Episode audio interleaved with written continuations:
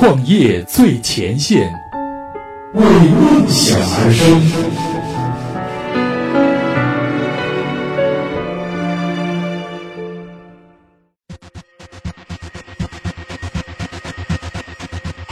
创业最前线，为梦想而生。大家好，欢迎收听这一期的《创业最前线》，我是主持人应月。本栏目由《创业最前线》和喜马拉雅联合出品。本期我们要一起来关注的话题呢，是来自于《创业最前线》资深记者陈文的文章：网易也做跨境电商，考拉海购有备而来。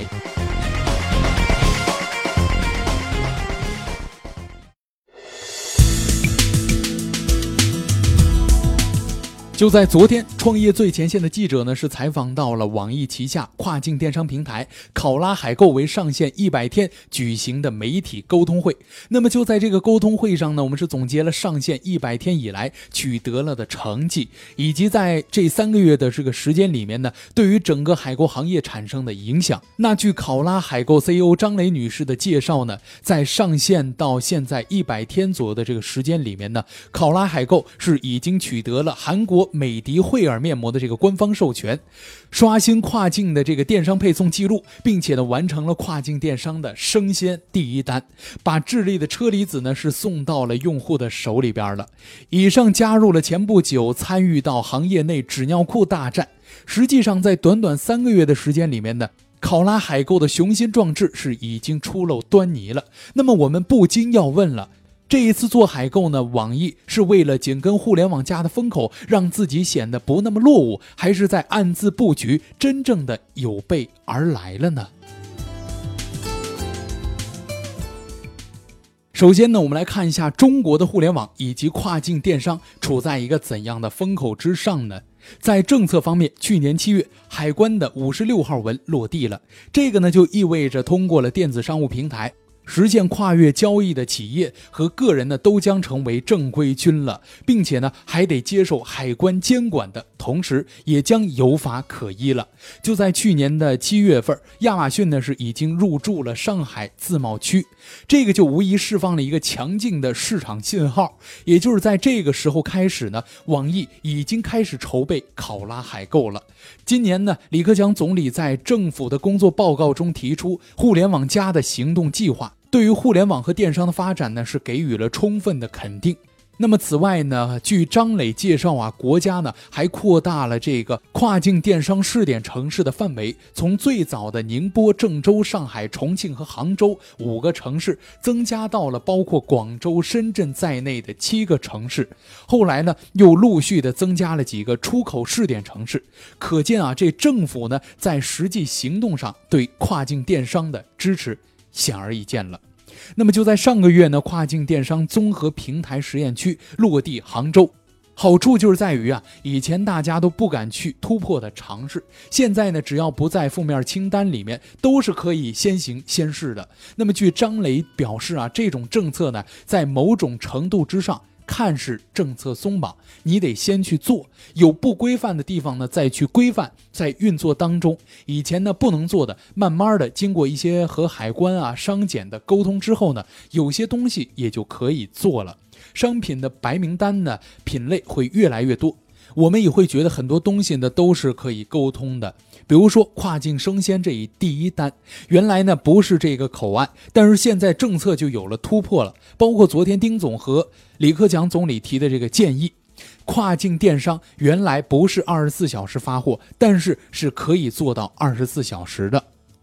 那如此一揽子利好政策的袭来呢，跨境电商想要不处在风口上，恐怕都难了。因此，一系列的大平台、垂直海购平台呢，蜂拥而入，包括亚马逊中国、阿里巴巴，还有京东啊、蜜淘啊、洋码头以及蜜芽宝贝呢，都是来抢滩了。现在，网易也涉足到了外购，意欲在这片生机勃勃的市场上呢，得到分一杯羹。那么，考拉海购到底是简单的跟风，还是已经周密的布局了呢？这个我们就要看后续的采访调查。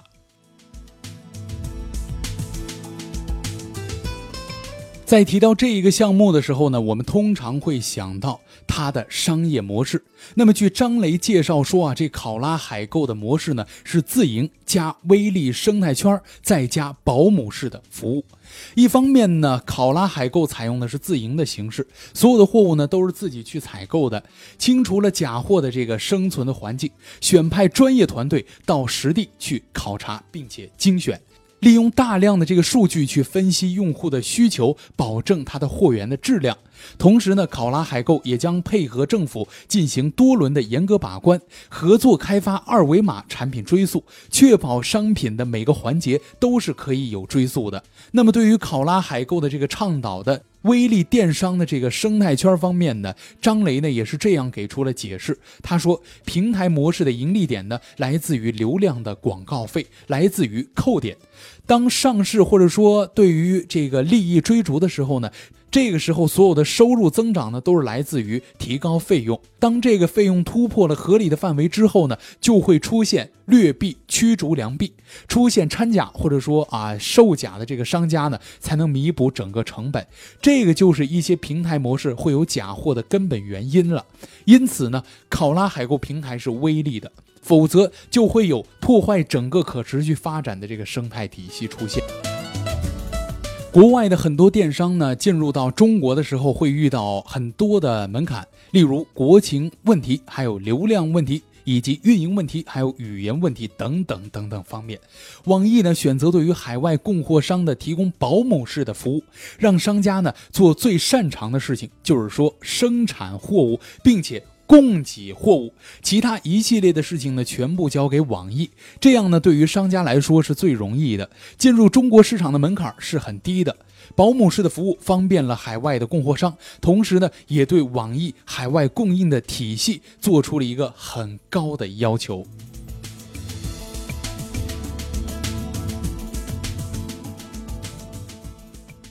除了选择一个适合自己的商业模式，我们再来看一看考拉海购在网易产业链上是一个怎样的布局呢？与其他业务有什么关联呢？这个项目到底是不是网易一时兴起而任性的行为呢？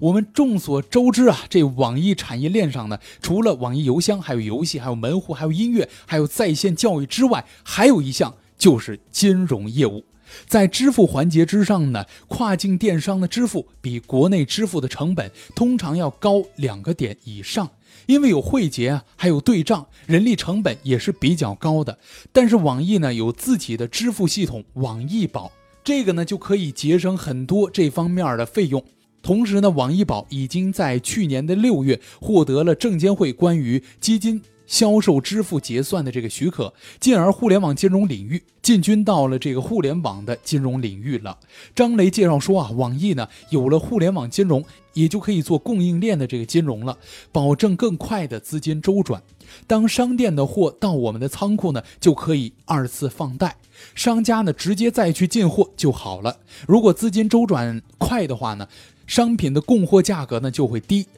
那对于这个终端的消费者来说呢，如果我们平时买的这个东西要花十块钱的话，我们呢也要花十块钱。如果我们在网易宝理财呢是有利息的，这个利息呢最后等于变相的降低了商品的价格，让消费者最终收获到了更多的实惠。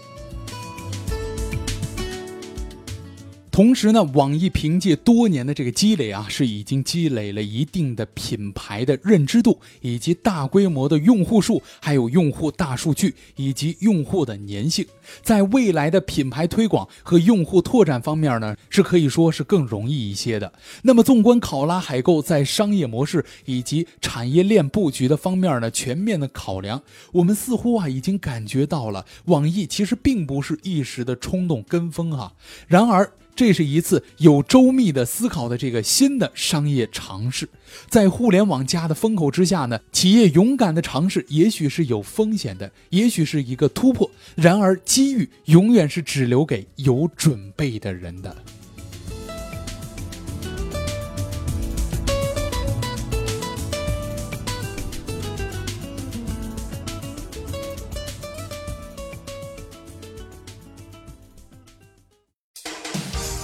您最想要的也是您最值得关注的创业投资类第一自媒体平台——创业最前线。